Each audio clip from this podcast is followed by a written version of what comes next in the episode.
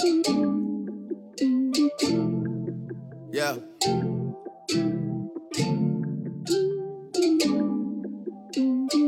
Yeah. Hello，大家好，欢迎收听最新一期的出逃电台，我是哈次。我是小乐，嗯，元旦过了啊，马上就要过这个三十儿了。在这之间，其实有很多人在想一件很重要的事情，就是关于自己的工作，可能要想是不是要年前，哎，我们换个位置，对换个地儿，挪个坑，对，是不是？哎那句老话怎么讲？叫做人挪挪人挪活，生挪死。对对对，是的，就是这么一个情况。但是像去年啊，这个二零二一年，可能大家都面临过非常严峻的这样一个就业形势。嗯，所以到了今年的这个年初，可能很多人就想着说，哎，我要不要在年前把这个槽儿给跳了？这一期我们就听我们的职场乐女士 给我们分享一下这个跳槽经。哎呦，谬赞谬赞！哎，但我刚才你说的，我我突然恍惚，我会发现有个事情，就那天咱俩聊的，就是现在不是二二年了吗？是就你可以很自然的接受二一年是去年的事情了，但你想到二零年是前年，还是很恐怖。是的，就是不是不是有这种感觉？你就觉得对二一年、二零年、一九年，你就会觉得是日子过得可真快，太快，快的很可怕，你知道吗？然后，而且在去年的时候，基本上很很神奇，因为疫情是在二零年，但是你会发现，二零年的下半年，因为疫情影响到工作的人其实没有那么多，但这个问题在二一年就发酵了，可能先是在制造业、金融业，可能是后面比较后知后觉。那在后面你会发现很多行业，尤其是我呃对接的一些，比如说广告公司、公关公司做线下执行的。那因为一些疫情的管控要求等等，很多的活动会被延期啊、取消啊，或者是各种原因来不了，所以很多人的账期会越来越久。有一些公司其实也面临着这种倒闭和裁员各种各样的情况，还有一些跟旅游相关的、做会务的都不行，然后。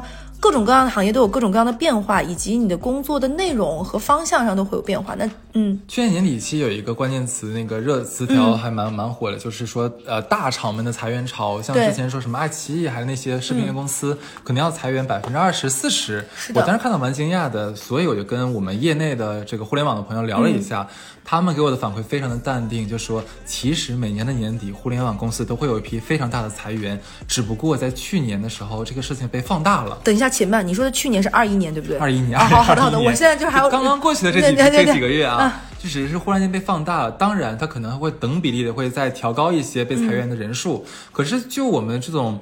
呃，非这个行业的人来看，一个公司一个这么大的集团裁员百分之二十到四十，很可怕的，上千人啊，甚至其实怎么说呢？就是之前我听过一个在就是这种大厂互联网公司的人，他跟我说，他说你会发现这些大厂的平均年龄就是二十六岁左右。嗯，那那些老人去哪儿呢？这是不言自明的一个道理，就是要么就是自然流失，要么就是离职不招，或者是。薛薛定谔的老人，我们不对知道他去哪儿了。对，这些老 人到底去哪里？就是有人说，尤其是有一些职业，你会明显发现他是青春饭啊。这里说的，比如说 IT，嗯，很多这种就是对啊，你你的代码的更迭各方面就是这个样子，很多好像包括设计很多，你会发现都特别特别的年轻。然后刚刚我们在聊，就是因为这个行业的这种快速的发展和内卷，其实这个焦虑是一个传染性的，就比病毒还夸张。那到了二二二年了，这一年过去了，我们想一想几个问题啊。我们想想二一年的几个问题，有点扎心。对，第一个就是你二一年的，就比如说一年过去，开始评优评先进了吧？有，对不对吧？这话一听就知道，好国企啊，国企。事业单位都，其实大厂也会评优 优秀部门、优秀 team、优秀团队等等，嗯有没有你？你在中间是一个什么位置？我们听友说别骂了，别骂了就。很可怕，捂住耳朵不想听，你知道吗？你知道我以前我听过一句话也很妙，就是、嗯三年优秀员工就是骂人话，哎，这为什么？你没有好事吗？就是除了给你个虚名，还有什么呢？三年哦，你都是优秀员工，员工，尤其在大厂，正常大厂是两到三年涨一级，就比如说某些厂是 P 几 P 几嘛，比如说从 P 六到 P 七，大概两到三年正常是一级，三年都是优秀员工，说明什么嘞？你就没有越到那一层到管理层呀。哦所以说，三年优秀员工是一句骂人话，哦，就是我祝你年年优秀员工。第二个就是涨薪加薪怎么样？我觉得去年讲涨薪加薪应该是一个不太现实的事情吧。但是就是有一些公司还是会有嘛，而且会有一个正常涨幅嘛。游戏公司，对对，然后还有第三个就是年终奖发了嘛，咱们这一期大概是什么时候放？我们这一期是在一月的倒数第二周，嗯差不多，基本上正常一些。不是姐，就是下周。哦，就下周是吧？就 是就是下周，就是你看，咱俩就是总总总准备这个库存，准备的都已经有点错乱套。你看。现在没库存好了吧？真是的，是就马上就下周。这也是得说啊，就是从去年下半年到今年上半年，其实我跟小乐我俩交替生病，对，所以就把这个库存现在没了是吗是我们台比较重要的一件事儿，一定要有这个库存。嗯，对，大家可能这一期也听出来，就我感冒了，就是我们俩正连环生病，然后基本上说实话还不错的公司，在咱们放这期或者是过一段时间，就是发年终奖的时候了。嗯，好一点公司春节之前发，顶多费为了一些税的问题分两次，这里很坦白说，对。一些不太行事儿的公司呢，可能就抻悠抻悠。我现在你体验过年呃一年的六月份发去年年终奖的吗？我还听说过更夸张的，有一些公司可能听到这里有一种对号入座广广公司，就是能听出来，有一些公司已经明确说是去年的年年终奖在今年四月份发百分之二十，在今年六月份发在百分之四十，然后只发这百分之六十，剩下到贷款似的。对剩下的那部分百分之四十到二三年再发，已经有一些公司是这么说的了。这是在逼你逼你走吧？会不会或者是让你的沉没成本变高，你没有办法跳槽，就是越滚越多嘛。太贱啊？都很贱。就刚刚我们说这个问题，可能大家再想一下，就是你是个优秀嘛，对吧？评的，对吧？第二个就是涨薪加薪幅度怎么样？第第三个就是年终奖发了没有？嗯对，这三个问题我们来好好想一想。但是呢，在想这三个问题之前呢，你还要再想那么几个事儿，就是想 俄罗斯套娃，对不对？旋转就是就是。这是一个自我去想着一年工作，因为你毕竟上了这一年班，你总要有点长进，对不对？各方面都有。就第一个就是你二一年都做了些什么，对吧？其实按这个思路也是写年终总结的时候，就是你二一年都做了哪些事儿，做的这些事儿你有哪些收获，跟二零年有什么不同，对吧？有什么变化？我觉得你现在在在线的，让我们的听友们就写一篇就是年终的自我总结报告。哎，我这里插一下，你知道吗？就是我之前在一家在业内很出名的一家公司，我之前不会觉得这家公司有多好，或者是教会了什么，但是直到我离开了这家公司，去了一家新的公司之后，你会发现一些公司它会教给你一些非常。专业化的东西和一些套路，就比如说我后来才知道，有一些人可能上班四到五年，他都不会写年终总结。嗯，其实这是一个非常套话的东西，对吧？就我刚才说的这个，你你上一年都做了些什么？那这一年做的事情，你觉得有哪些突破和成长？跟二零年有什么不同？然后你的达成，比如说定性的、定量的这个东西，你千万不要指着谁给你下目标。如果你常年指着被别人下目标，就是真的很恐怖的一件事情。然后有哪些你觉得自己？做的不错的事情有那么一两个，你觉得很好的，然后在这种在二二年你怎么展望？就是你觉得你二二年要做什么，然后会有哪些突破，或者是说再带一些思考，就是这些突破你需要哪些是你的领导去配合你的，是资源上的，是帮助上的等等等等这种，甚至于要做成这些事儿，你觉得要花多少钱？这是你一个通盘的考虑。说白了，你把这几个一二三都想好了，你的年终数数值也写完了，但是如果你在想了这三个问题呢，你想不出来。说白了，就回到前面那三个问题，你也说不出来，就是你这都做不了，你凭什么要求人家给你涨薪，人家给你好，给你什么？这是一个相互的事情，对不对？对。如果说你把这三个事情都想，觉得自己还不错，你的二一年是有一个还哎自己扪心自问做的还 OK，对不对？不论是结果性的成绩、过程上的数据，或者是都还不错，结果你最开始的涨薪也好、评优也好，或各方面都没有你，那真的是要想一想。这家公司还值不值得你待？嗯，就我们俩共同认识了一个好朋友，在那家公司叫蛋蛋。嗯，蛋蛋之前有我们在同一个 team 的时候，就出现过一个让人很不爽的事情。就那一年，蛋蛋做了非常多的事情，很辛苦。在年底的时候，因为一些预算的问题，天天加班到十点、十一点。然后，比如说那个时候考评会有一些大厂，它会有什么前百分之十、前百分之二十、四十、七十，你会定性有不同的涨薪幅度、年终奖，还有对应可能一些评优评先进。然后蛋蛋是每年都是前百分之二十的人，因为他很优秀嘛，也做了很多事情。但那一年他只有前百分之七十，前百分之七十你就可以理解为就是中不溜，你你的各种薪酬各方面都不行。然后呢，我们也很诧异，因为我觉得那一年就各作为同部门的同事来说，都觉得他做的很优秀了，为什么这么差？然后他去找领导问，你知道领导是说什么吗？我觉得你做的很好，你做的也很多，但是呢，我觉得你跟你自己比没有进步。你你跟你自己就是真事哦，他的老板真的说这样话，就是你看谁谁谁，他就这一年我看到他的成长，然后蛋蛋就说，那他从啥也不是到能做基础的工作，他说对啊，这就是成长，我看到了他的成长，但我没有看到你的成长，难道你要每年做一样的事情吗？我也知道你这一年很辛苦，但你有没有想过你的辛苦每年都是重复性的工作，没有一些方法论的总结，让你的辛苦变得简单？我觉得我看不到你的成长，如果你这个样子，可能你明年百分之七十都没有。哎呦，就是然后。我觉得蛋蛋已经算是非常坚强的职场女性了，也是强忍着没在办公室，就是会议室里跟她聊完这番话哭出来，但回到位置上，自己的位置上还是忍不住哭了。你会觉得有点委屈，委屈，甚至有点被羞辱。就是哦，现在到已经没有办法吹毛求疵到让我自己跟我自己比，因为不客观这个评价，这个评价非常不客观。我说实话，如果你的老板跟你说这种话，你千万不要觉得他说的对，嗯，这是一种变相的，就是赶紧走。前前提是你真的是认为你自己做的很好啊，你可不能是真是半吊子混了一年。这个就是你要把我们前面说那些问题都想清楚。而且作为一个旁观者，我跟他同一个 team，我都觉得我的排名比他好，不合适。我都觉得受之有愧，说实话。哎呦，然后，然后，那你说拿这个东西，其实跟赶紧走没有什么区别。他的领导说的那个成长是，该不会是你吧？可能我也是其中之一，你有没有想过，你知道吗？就啥也不是的，能做事儿了，你知道吗？然后你知道，我们当时都不知道怎么劝他，是因为不知道怎么说，就坦白说。对啊。然后他从那儿只能开始找工作，就是其实你要有个预判。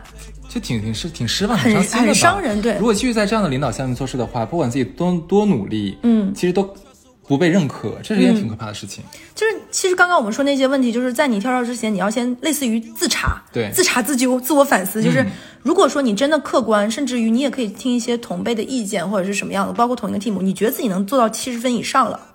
那就 OK 了，你是一个合格的标准，就是保质的完成，呃，保量的完成，质上有一定的有一定，你达到这样一个标准是你的基本盘嘛，基本面嘛，你就 OK 了。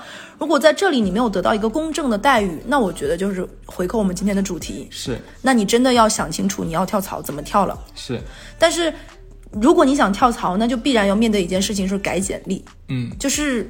我跟哈斯宇就聊过事情，如果你在一个地方，你觉得一直没有成长，每一年做的都是一样的事情，那你的简历真的没有办法写。我曾经在工作中遇到过一个产品经理嘛，他跟我说他在一个很舒适的环境待了两年，两到三年，他为什么想跳槽？之后他发现，因为产品经理你有一个很定性的，就是你有几个新产品。因为这家公司的节奏开始放缓了，它在这个体能上，它没有新产品了，嗯，他可能做的很多事情就是在维系这个产品。那可能我就是修改一些简单的模型，或者是上游的资金有什么变化，或者是说它有一些关于以为了呃就监管上的一些新要求的一些单证上的调整，仅仅就是这样而已。他说他就会很焦虑，就是那为什么我还要比新人更高的薪酬？如果只是这种长期的维护性的工作，那其实不需要的，对不对？一个初级的一个。刚毕业的学生也能做这样的工作，不需要一个资深的卓越的产品经理。那其实这也是一个跳槽的原因。还有一个原因就是，如果你明显感觉到你的节奏和你想要的东西在这家公司已经不同频了，就是你在这里可能得不到你想要的东西了，他也给不了你正向的回馈了，我觉得也是可以考虑要跳槽的。那你你有没有就是分享过一个你为什么那个点会想跳槽？我跳槽是吧？我我我基本上都是无理由跳槽，没有了没有了，开开玩笑，我就猜到你说的。对，其实其实今天为什么一定要在这个年前我们来做这一期？重点我们要讨论就是我们年前跳槽合不合适？对对，其实以前我也在年前跳过，我也你你可你可能咱俩是差不多都是。我不知道你还记不记得，咱俩在一家公司的时候，其实我那一次跳，就我离开咱们那个公司，就是在年前跳走的，我都没有要没有要 没有要年终奖。哎，我当时你知道我以为是什么吗？就客观来说，外人不太清楚。我以为你就是落了户了，就是演就是海这个占百分之七十的原因。对对，我 当时觉得也很正常，对不对？就是落了户了，该拿的拿到就走了。其实还有一个问题就是什么？当时的工作职能是有点让我觉得，嗯，它不太适合我的未来职业发展方向了。我当时其实跳槽很大一个动力就是说，一是我是年轻，嗯，我还跳得动，我跳的这个成本不高，因为我再跳出去的话，也是最最最初那个职级，我随便跳无所谓的。然后这这第一点，第二点的话，我当时就觉得说，因为那个时候属于是内勤，就是属于后台人员工作，我当时就觉得说，我的价值能体现在哪里呢？因为我印象很深刻，我的那个上司有跟我讲过说。说你们如何能在公司能站得住？如何能让你的同事和其他部门乃至到整个公司的领导能看到你们的这个业绩？可是我们一我们不销售，二我们不不做广告投放，我们就是纯纯纯纯纯一个后台是做项目的推动的。对，那怎么来衡量我们自己呢？他说那就是从你们的这个报告和管理能力。可是我当时想，那个时候我才二十五岁嘛，我刚上班才二十五岁。我有什么管理能力？我我不开玩笑，就是你管谁呢？哎，对吧？我这里不得不夸你，你的焦虑非常前置，是为什么？就是因为，嗯，我觉得跳槽我们正好在这块就岔开来说，我觉得我们可以分开来看，就是一工作一年之内的跳槽，嗯，和工作三到五年的从属老公老社畜之间跳槽，我觉得是不一样的。我觉得很多人有个什么问题就在于，他们太愿意把自己放在新人的位置上了。就是你这个心态就很好，有很多人刚毕业半年甚至一年都觉得自己是一个职场新人。就是啊，不是我说的 新，就是在于他可能更多就是别人交办我一件事情，我在做，我没有就是这种你你把你的焦虑前置了，就是你这个问题可能很多人是毕业三年才会想这件事情，哦，你的这个想法很多人是要毕业三年才会去想，哎，谢谢领导认可。然后真的 真的真的，就是因为很多人就觉得我是新人嘛，我在学嘛，我不懂嘛，很多刚毕业的孩子都是这样，要一年到两年，因为我也带过很多现在的小朋友，就真的是这个样子，他会太愿意把自己放在一个新人的态度上，一直不不愿意把这个角色转换过来。当时可能也是急吧，可嗯能也是我太那个，怎么讲，就是就是就是就好高骛远有了。冲劲儿，我觉得是一种。对，所以当时想说年终奖能发多少呢？其实那个时候年终，我估计那个时候咱们年终年终奖就几万块，顶多了吧年不？少，对对对，我对我知道那年不少，然后我还是决定要、嗯要辞职。当然，这个每个人不一样啊，因为我我我家里条件还可以，所以我也不是不是特别差那 些钱。其实我觉得你当时肯定是有更好的机会了我是裸辞，啊！我是裸辞，我真的是裸果然那个时候我们不熟哎，我想说，对，我是裸辞，然后我大概找工作就是最终最那次跳槽之后三个月，其实我才入职到下一家公司。嗯，中间中间一直在面试嘛，在找其他的工、工作。主要是我是觉得说我在上海不会找不到工作，嗯，对，然后也是对自己的这个履历也是有自信嘛。嗯但当时是对，所以其实怎么讲，我基本上我没有。我每一次跳槽基本上都是我我忽然不想干了，嗯我可能就果断辞职掉了。但肯定不想干是有原因的，比如说是工作的内容上的，或者是自己的心境上的变化，或者是发展上的不同，都会有哎。这边这我必须说啊，其实我的这种年轻跳槽经验是对大家是没有任何用处的，我必须要说，嗯因为如果说现在我成熟一点的话，我肯定会留到年后去把那个很多的奖金拿走，我再走。对吧？就是这也是太年轻的时候太冲动了。哎但是我这这里在说，就是这是一些纯开放式的探讨嘛。我身边有很多人，他们会在一个职场就明知道不舒服却待很久，就是一种惰性。嗯他们就会觉得我今年已经干到六七月份了，嗯那就再干着呗，不跟年终奖过不去，对吧？我要是现在跳槽，其实有点不值，对吧？还有那么多，还有一个年一个一个一个打包的年终奖，对不对？就待待到第二年一月份的时候，就是所所谓的现在。他拿到了钱之后有点懒，说：“哎，放完假过完年再说吧，慢慢改简历，慢慢找。”这也是我们为什么会做这一期。是然后又错过了一二月份，其实过了三月都不是了。嗯最好最好的跳槽黄金期，其实正常来说，你应该在十二月份就开始对去刷你的简历。是的这个时候就应该是积极的去跟猎头去沟通，或者是内推，然后在一二月份。找到一个不错的下家，然后以一个比较全新的面貌开始这个全新一年，是。最省时省力，而且付出的时间成本最小的，嗯，所以我们才会在这个时间阶段来做这一期。对，有的时候可能连我自己都会知道，就是你干完一年工作，有一个老社畜，你会有上一年的一个预判，自己的一个价值序列，或者是说你觉得自己能达多少，然后再跟你就前面说的那几个问题嘛，跟你实际上拿到有一个判断。客观来说，我觉得我的二一年有失望，也有成长，但是这一年其实对我来说不是很满意，在工作上，坦白说，就是我会在这个时候也会在想，那我接下来的路要怎么走？那可能是往这个方向走，还是说真的就转换赛道做新的事情？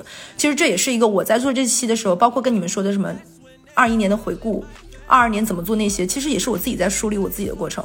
可能很多，就我刚毕业的时候，我一直觉得，呃，这种数值啊、自我剖析啊，包括写年终总结，是一个非常形式主义的问题。但是客观来说，工作就是这个样子，你不能保证每一份工作都会有乐趣，每一个工作里面每一件事情都是哇，你是很棒的，你还是会有一些非常教条或者是非常死板、非常那什么东西。但这种东西就非常考验人，如果你这些东西你做不好，其实也是你个人能力的一部分了。对我就遇到过那种女生，她们可以把每一件这种细微的小事都处理得特别好，她们她们的每一个她们拿出来的东西都可以像终审一样没有错别字，这也是一种能力，对吧？当然，这这种人家就可以做到在这个领域非常厉害。我也遇到过那种领导，虽然我觉得他傻很讨厌，但是人家就能在一通篇的报告里就发现这个数字是错的。真的很厉害。就是我之前就是骂蛋的那个，对这也是不是一种很牛掰的、很很很牛掰的本事？所以你这个时候，我觉得要抓住，就是我们录电台这一期的这个一月底的这个时间，嗯春节的时候，除了玩啊、美啊、约炮啊，是不是？喝酒啊，没就是说那些该玩该闹也要有，对不对？轻松娱乐来一发也没有什么问题，但是不是还是应该就是想想正事儿想。想正事儿，我觉得有点正能量，对不对？。对，哎，这一期跟我们下一期很很 call back，你觉不觉得？下一期哦，哦，嗯不告诉你们下一期是什么，查你们对。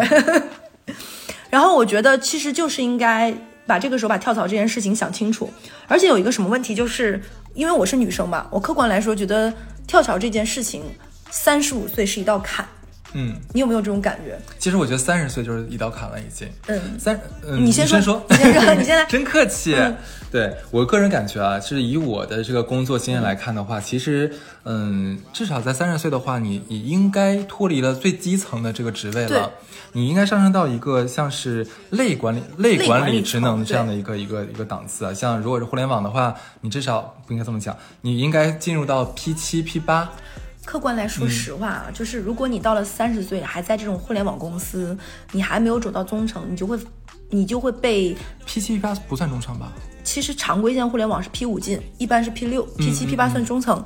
但如果你到三十岁，你还是很初级的工作的话，你会发现你会被反领导的，就是相当反领导就是你会被比你年纪更小的人当领导，哦哦就很正常是这件事情。你会是的，如果你的心态放的不够好，会把这件事情看得很重的话，你会很不舒服。是的，我现在有很多就是姐老姐妹，可能现在三十二三岁左右，对，你你太过分了。就是就是 认识很多年的姐妹，就老姐妹嘛好的好的，她们的领导可能现在就是二十七八。嗯，因为互联网的更新迭代速度太快了，就是你积累经验不如新的东西来的更快，这很正常。尤其是很多金融行业现在在做短短视频嘛，所以就从了很多乙方各类的招了一些这种做媒体、做媒介的人来，他们就会很不爽，就是为什么这些人来到我们这个领域里来做我们的领导？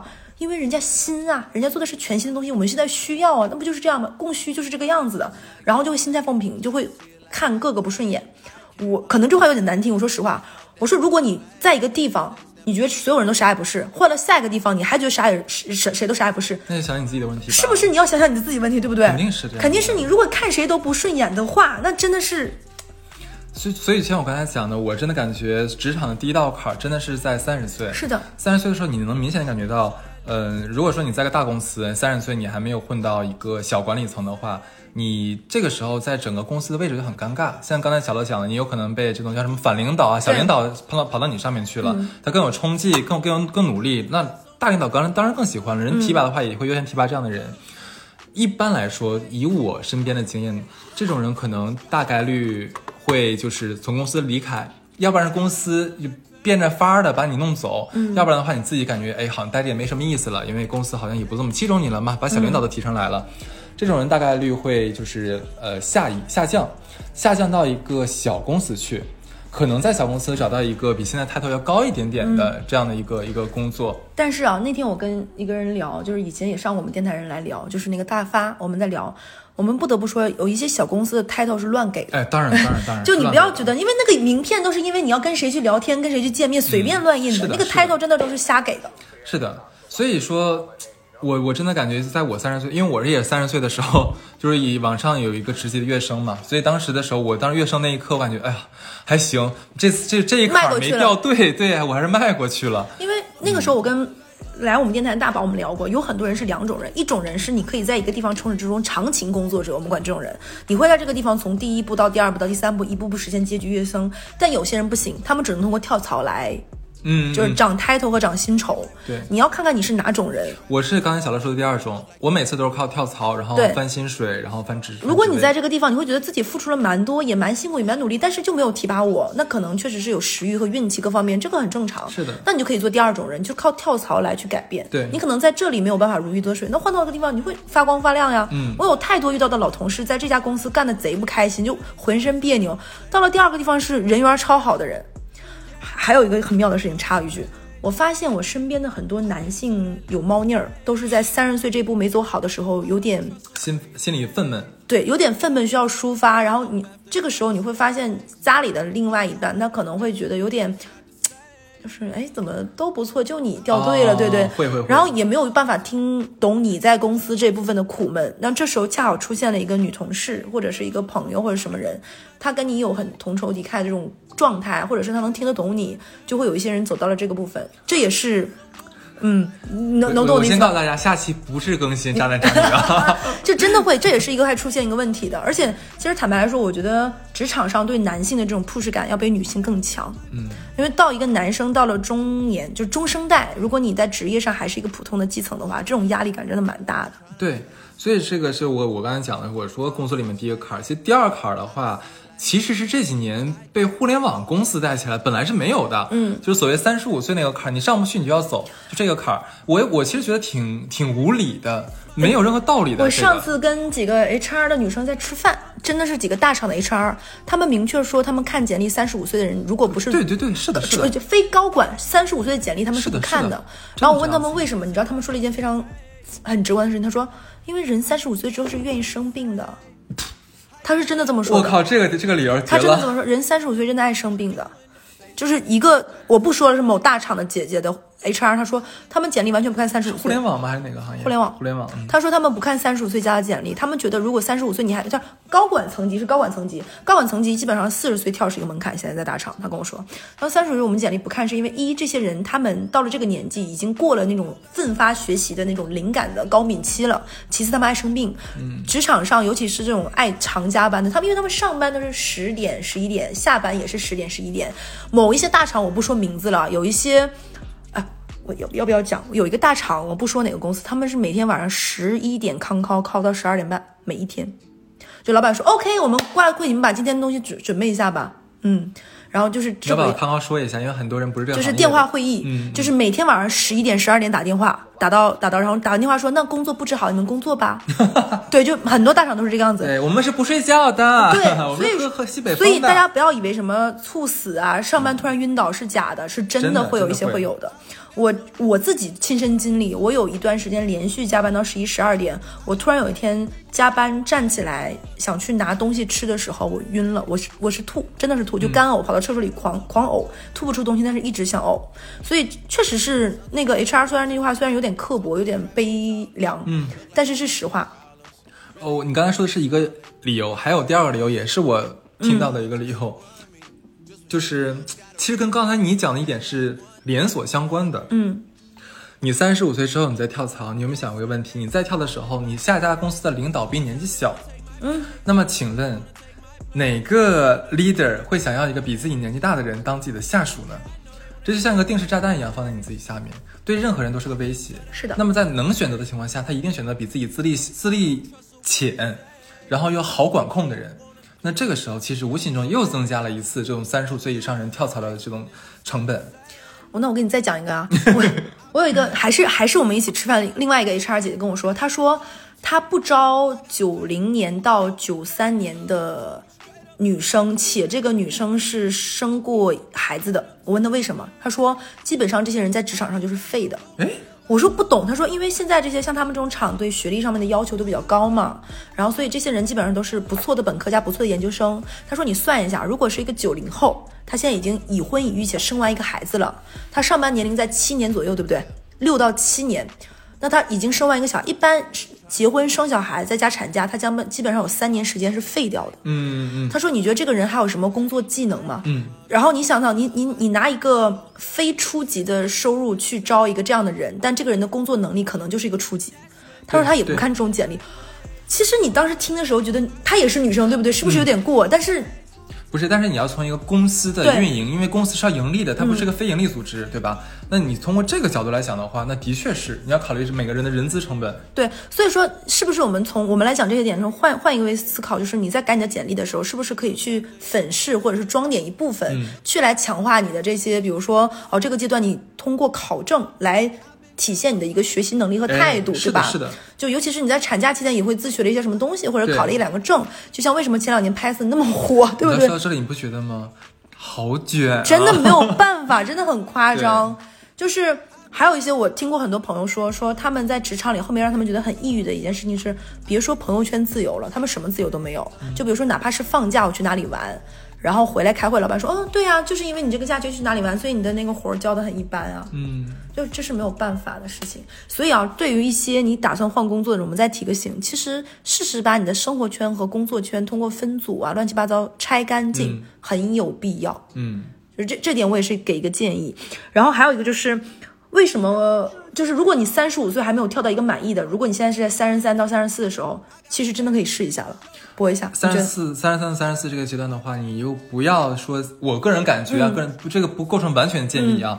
其实我在想，大家是不是可以不要通过什么呃网站自己投简历？对对对，我也想说这个。我们能不能就是说，你应该会认识猎头吧？不认识的话，你可以通过其他朋友帮你推荐猎头。是的。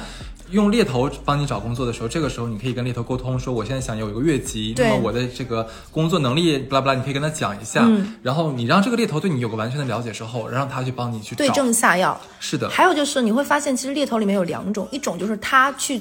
他在他的那个找个工作门槛都相当于不是很初级的工作了，他不是一个刚，因为有一些猎头他真的就是计件收费的，就是海量的，可能他现在自己都是在本科的实习阶段这种的，就是初级猎头，他也帮不了你什么。嗯，还有一些猎头就是老猎头了，对，然后这些猎头他其实是可以对症下药的。呃，我说 tips 吧，嗯，如果说大家找的是老猎头，然后假如说啊，假如说我现在现在要跳，然后小乐是我的猎头，小乐是个非常资深的。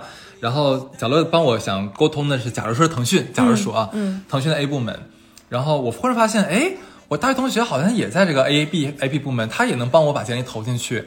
这个时候，有的人就想，呃，因为我从我是从哪得到这个职位的呢？我是从猎头这得到的。然后我就发现，哎，我同学在里面，我是不是可以让我同学帮我去投一下？这样是不是更更高效呢？嗯，有这么一种情况会出现。我说完之后，大家去自己去衡量一下。有可能是这个猎头跟这个 A 部门的大领导是非常非常的熟悉，嗯，大领导非常认可这个猎头推荐过来的人，嗯，是要远远比你同学从内部推荐的人要就是对可信率要高很多。这个时候，你如果你很傻，你跟他说，哎，我有同学能帮我推，那可能就不太需要你了。如果当然有这么蠢的人，是有这样的人啊，极有可能你们撂下电话之后，猎头一个电话打到 A 的领导那边去，某某某那个人我帮你看过，不行，对。是卡掉了，而且有一些猎头，比如说这种资深老猎头，可能那家公司的领导都是他帮找过去的。对的，对，这么多年关系已经很资深了，就大家建立一种互信，或者是其他更什么的关系，对吧？所以找猎头这这这里面的门道还是蛮多的，你们自己要去学一下。还有就是有一些猎头，他们不是专业的猎头，他其实是赚你改简历的钱的。有一些猎头上来说，哎，给我三五百，我可以帮你把简历包装什么一下的，这种也不要轻易信，其实意义不太大。或者是说你。就是跟他在沟通的时候，你会说，哎，你是专门做，比如说是做运营的、做 BU 的，乱七八糟这种的猎头，那你有没有收到过很不错的简历？能不能给我一些内容，稍微做个参考？你不要上来就管人冒昧要完整的简历，他能给你这个人也不是很靠谱。他可以告诉你，比如说写哪一类哪一类的数据，其实可以很好的装点简历，或者是说这个岗位定向招的是哪一个类型的人，他已经把他的 JD 放出来，你就照着那个改，怎么改？我之前有很好，我我之前有遇到一个非常棒的一个猎头，他是看了我简历之后就说你简历就是不行，嗯，他就跟我说你有你有空吗。我们打个电话，对，他在线就是全程就我他也开电脑，我也开电脑，然后打个电话，他将我一行一行的改。我觉得这是很有必要的，而且跟猎头成为朋友，其实也是可以交换一些信息，包括有一些很资深的老社畜，他们会每年改简历，在市场上询个价。一定要有猎头朋友，对对是的，然后去询问价，看看你在市场上一个衡量价值，包括你做的事情的一个含金量，包括社会市场上是一个什么样的一个是的。行情，对不对？这是非常有必要，尤其是工作已经不是一个两三年的新人了，这是很有必要的一件事情。像还有一种情况是什么呢？就是你为什么需要跟你的猎头保持长期的沟通？猎头会告诉你现在市场上面的风向是哪里，嗯，哪哪一块可能更缺人，哪一个方向可能更缺人。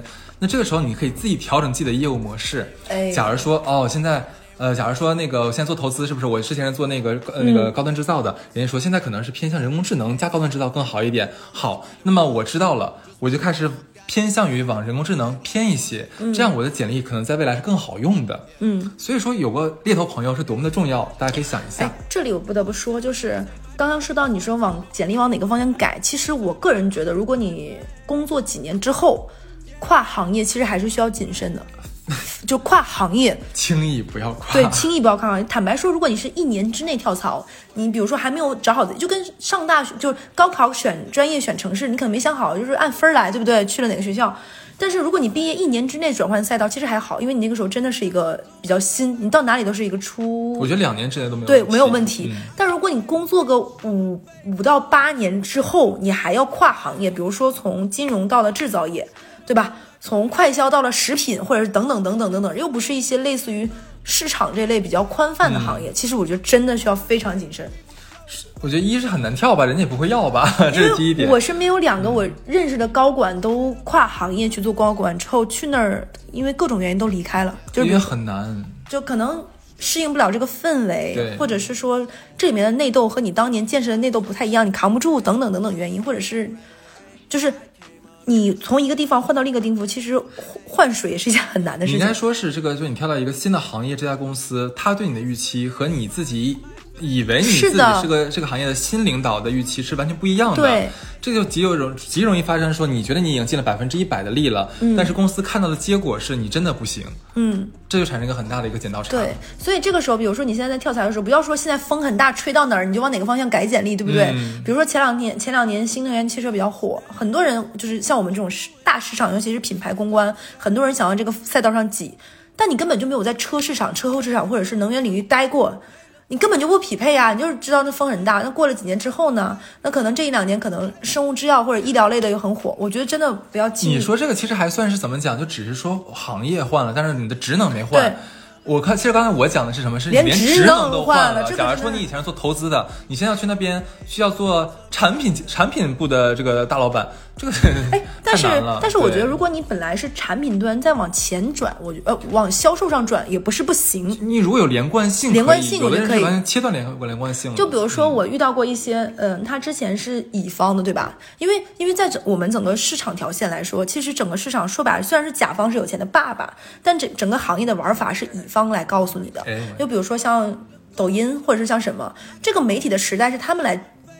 告诉你玩法怎么样，怎么投，你们甲方只要出钱就可以了。所以这一两年有个风气和风潮，就是很大量的乙方又跳到了甲方，因为我知道嘛，对不对？再去，所以这种的来回转换，其实我觉得是 OK 的。就从乙方到甲方，从什么到什么，其实你可以不同的在你的这个点去看这个圈子是什么样的。还有就是在你改简历之前要多聊，多聊，跟猎头吗？还是跟猎头多聊跟，跟跟你同样的人，比如说我会跟什么样的人聊？我会跟我原来的同事，他从我现在的部门跳出去的人聊，嗯就他为什么跳，他跳的原因是什么？那他跳到后面之后，他会觉得，如果关系真的很好，他会可能会跟你说一些什么？其实这一步跳的不是很好，嗯可能在那个点，就像你刚刚说的，就是要如果年终奖再留一下或者怎么样。因为，因为坦白来说，年终奖会什么呢？会影响你前十二个月的一个累计薪资，这是你跳槽乘以你的基数的一个筹码。其实对吧？就比如说你连续前面十二月的薪酬有年终奖和没年终奖还是差一些的，嗯，那你乘以你比如说涨百分之三十、百分之二十，其实是会有差的，对吗？这个是一个放量的东西嘛，所以就是你跟一些过往的人他们的经验和教训听一听，再改你的简历是很有必要的。还有一点是什么呢？你在改简历的时候，你要留一个心，就是你去面试的时候，对方一定会要你的被调的联系人，嗯这个人一定要想好你留谁。留谁，并且这个人还能保证帮你说的，就比如说你肯定不能撒谎，对吧？比如说你留你的前领导或者你的前同事，是不是还是要提前跟人家说一声的？肯定要说呀。有一些有一些公司很夸张，有一些我遇到过最夸张的一个公司，他背调要问你的现在的同事、你现在的领导、嗯以及你现在公司的 HR。嗯，对，所以我觉得这个东西你还是要准备好的。对，嗯然后还有就是你的简历里面还是要有一些，我的建议是，你能有一两个项目类的东西，就是还是看职能，这要对。看有有一些东西是你能说出来，你在这里面的角色身份是什么，我觉得还是要有的。这样的话，你的简历看起来比较好好看，而且这样的话，因为你去那的时候，可能大部分的面试都会说，那你先讲一下，对不对？然后你其实你在改你的简历的过程当中，也是一个把这个东西通盘再看一下的。我个人其实有过一些不太好的经历，就是。我之前是喜欢一个简历投多家，我在面试的时候，后来发现不是，专业的猎头会告诉你对症下药，对的，是的，夸，张的时候，有的人可能要改三四十份简历。我觉得挺正常的。嗯嗯，还有一个就是，我觉得就是大家会发现那个就是，嗯，如果你怀揣一个预预期，就是你的老板已经跟你说你想跳槽了，你的老板留你，我个人觉得这个话听听就可以了。我说实话，你觉得这话是不是有点？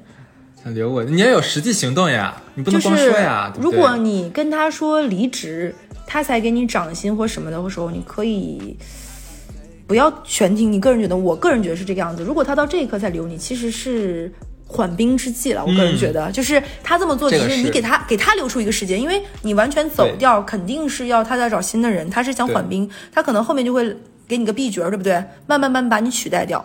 就如果你已经跟公司提出你要辞职了，你你这个话一旦说出去了，你其实就要开始准备要找好下家了。而且、嗯这个话只能在一家公司提一次。对你绝对不可能提第二次，这是人品问题了，我觉得是。一般领导也不会给你第二次面子，我觉得。还有就是不要有那种，因为这个时候就算你没走，会有一种什么情况呢？你的领导走了，嗯，对，然后这个时候你会不会觉得就是，哎，那是不是轮也轮到我了？这个时候千万不要有这种心理，因为一切都是未知数，有太多空降和卸磨杀驴的事情了，所以时刻要有一个职场上的危机危机。哎，太卷了，这话说的，我自己说完都有点老泪纵横的感觉。就是，而且这个时候正好是人事变动、架构改革调整最大的时候。对，这个时候千万不要有一种种，哎，我去年做了挺多这种翘尾巴的这种状态。对，就人在这种顺的时候是会有一些些膨胀的，我觉得。嗯，你觉得呢？的确，是因为我身边最近这样的故事特别多，你知道吗？嗯，我是我最近身边有一个之前的一个姐姐，她会觉得去年这一年做的很好，然后因为她这个公司的销售业绩没有没不但没有因为疫情或者这一段时间行业不好，还有点小涨。嗯，她一直觉得怎么的，今年不论是年终奖呀，包括各种的那什么，包括他们他们这个行业有一些年底的那种旅游什么的，老板一定会对她很好，结果老板都没有，因为老板就是在另外一个就是商务局上就说说。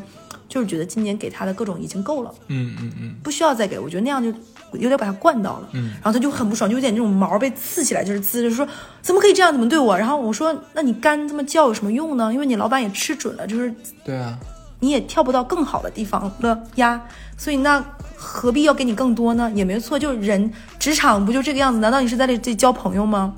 哎，是不是我们今天说了很多很很负能量的东西？没有，挺好一个警醒吧。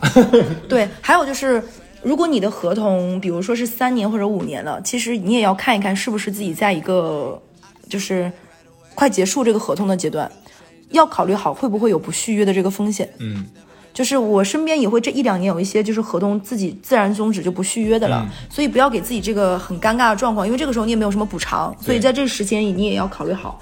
所以正好现在我们这一期是春节快放假了嘛，我们也说了这么多内容，就是在这样一个。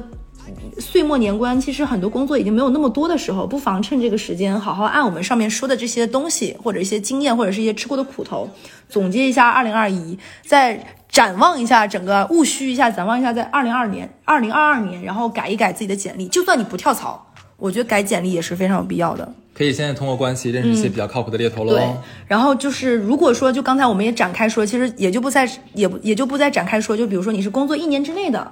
你怎么跳槽？哎，不过这里我要说，就是比如说你在工作一年之内连续跳槽一两次，其实要有一个很好的理由去说服你的面试官，让他觉得你不是一个不定性的人。只能是应聘就是最基层的岗位，这个时候其实公对方公司也不会太在意你说你要不要来回跳，你也可以直接跟他讲。其实我觉得是真诚挺重要的，有的时候人家也不是希望你在面试的时候不要太对。你那些什么花里胡哨的说话技巧，就是你就直接说清楚，就是说我当时可能有这么 A A B C 三个考虑，对，那么我想让自己在今年试一下，那么我我之前已经试过这个东西之后，我发现的确我在 A 方面的确可能是呃跟我的预期真的不符合，就不要让他觉得你是一个慌慌里慌张，然后你也啥也没准备的人。我在上一份的工作。中我也慢慢找到了自己可能想要做的事情，所以我才认真的准备了一来应聘贵公司这样的话。然后最好是显得你有条理一些。对的，对，我觉得其实哈斯说的那点就是两年之内换赛道、换行业、换工作内容，我觉得完全没有问题。个例子，对我觉得真的没有问题。是，就是千万不要把自己觉得就是说，哎呀，是不是再待个三年，第一份工作一定要待满三年？因为其实我是这么感觉的，因为现在的这个工呃职场职场环境跟咱俩那年代不一样，还不一样。对，我们那时候讲就说，哎呀，你做工作你要多做几年，不能会跳。其实你放到现在的话，节奏很快。九五后该上班了，对不对？九五现在零零后已经开始上班了，本科生。零零后上班了。二十二岁不就大学毕业吗？二二年吗？现在不是？对，其实。你看网上数据，很多其实都已经说过了嘛，自媒体也都说过，说那个现在越年轻的人跳槽，就是这个频率越高嘛。对，慢慢慢慢，其实市场也会默认这种行为的存在，也就是他没有办法。嗯，所以说其实这个也会慢慢弱化掉。那建议刚毕业一两年的话，你可以自己是的找一下自己适合干什么东西。嗯嗯。然后如果说是五到八年来说，就是我们刚才说的嘛，尽量去跟资深一点的猎头和朋友好好聊清楚，这个时候把你的改历简简历改清楚。这个时候不妨多跟别人在拜年的时候，大家就聊一聊，对不对？对不对？哦，我觉得大家就聊一聊嘛，展开来聊聊，反正大家闲着也是闲着，不要老想着一些那种事情。那这期就差不多到这儿。嗯，最后的话，我们还要说一下，有那么几个点，就是呃，今年大年初一啊，我们呢还是会照常更新的。大家可以在这个没事儿的时候呢，对吧？亲戚朋友来的时候觉得很烦，我们可以戴上耳机来听出道电台，我们陪你。呃，这这期节目，呃，就这个这个大年初一这个节目比较特别啊，我们希望能有更多的朋友能参与到我们的节目当中来，所以，呃，我们希望全球，真的全球，因为我们很多海外海外同胞，对，我们希望大家，呃，如果说你们有想说的话，然后有自己在新的一年想立什么 flag，许什么愿望，然后想对我们出逃电台说什么话呀，然后，呃，希望你们能录一段语音。发给我们的小客服的微信上面，或者也发到我们的这个邮箱里面。邮箱的话就是出逃电台的全拼小写全拼，at 幺六三点 com。嗯，对，然后我们会把你的语音放到我们的这个节目当中来。然后我特别希望就是就是开头的时候呢，大家能用你们的家乡话来给我们做一个新年的祝福，然后呢再说说跟我们说的话，然后再说说你们的新年愿望，大概是这样的一个结构。我们非常的期待你的声音能在我们的节目当中回响，然后也希望你的声音还有你的愿望能在这个电波里面扩散出去。希望能让能让神明听到，帮你实现愿望。对对，让这一期不只有我们两个声音，也有粉丝们的声音。对，OK，那就祝愿我们这帮朋友找一个好工作，跳槽顺利，跳槽顺利，对，找个好工作。好，好，拜拜，拜拜。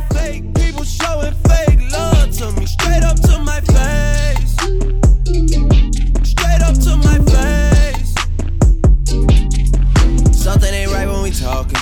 Something ain't right when we talking. Look like you hiding your problems. Really, you never was solid. No, you can't sign me. You won't ever get to run me. Just when shit look, gotta reach out, reach back like.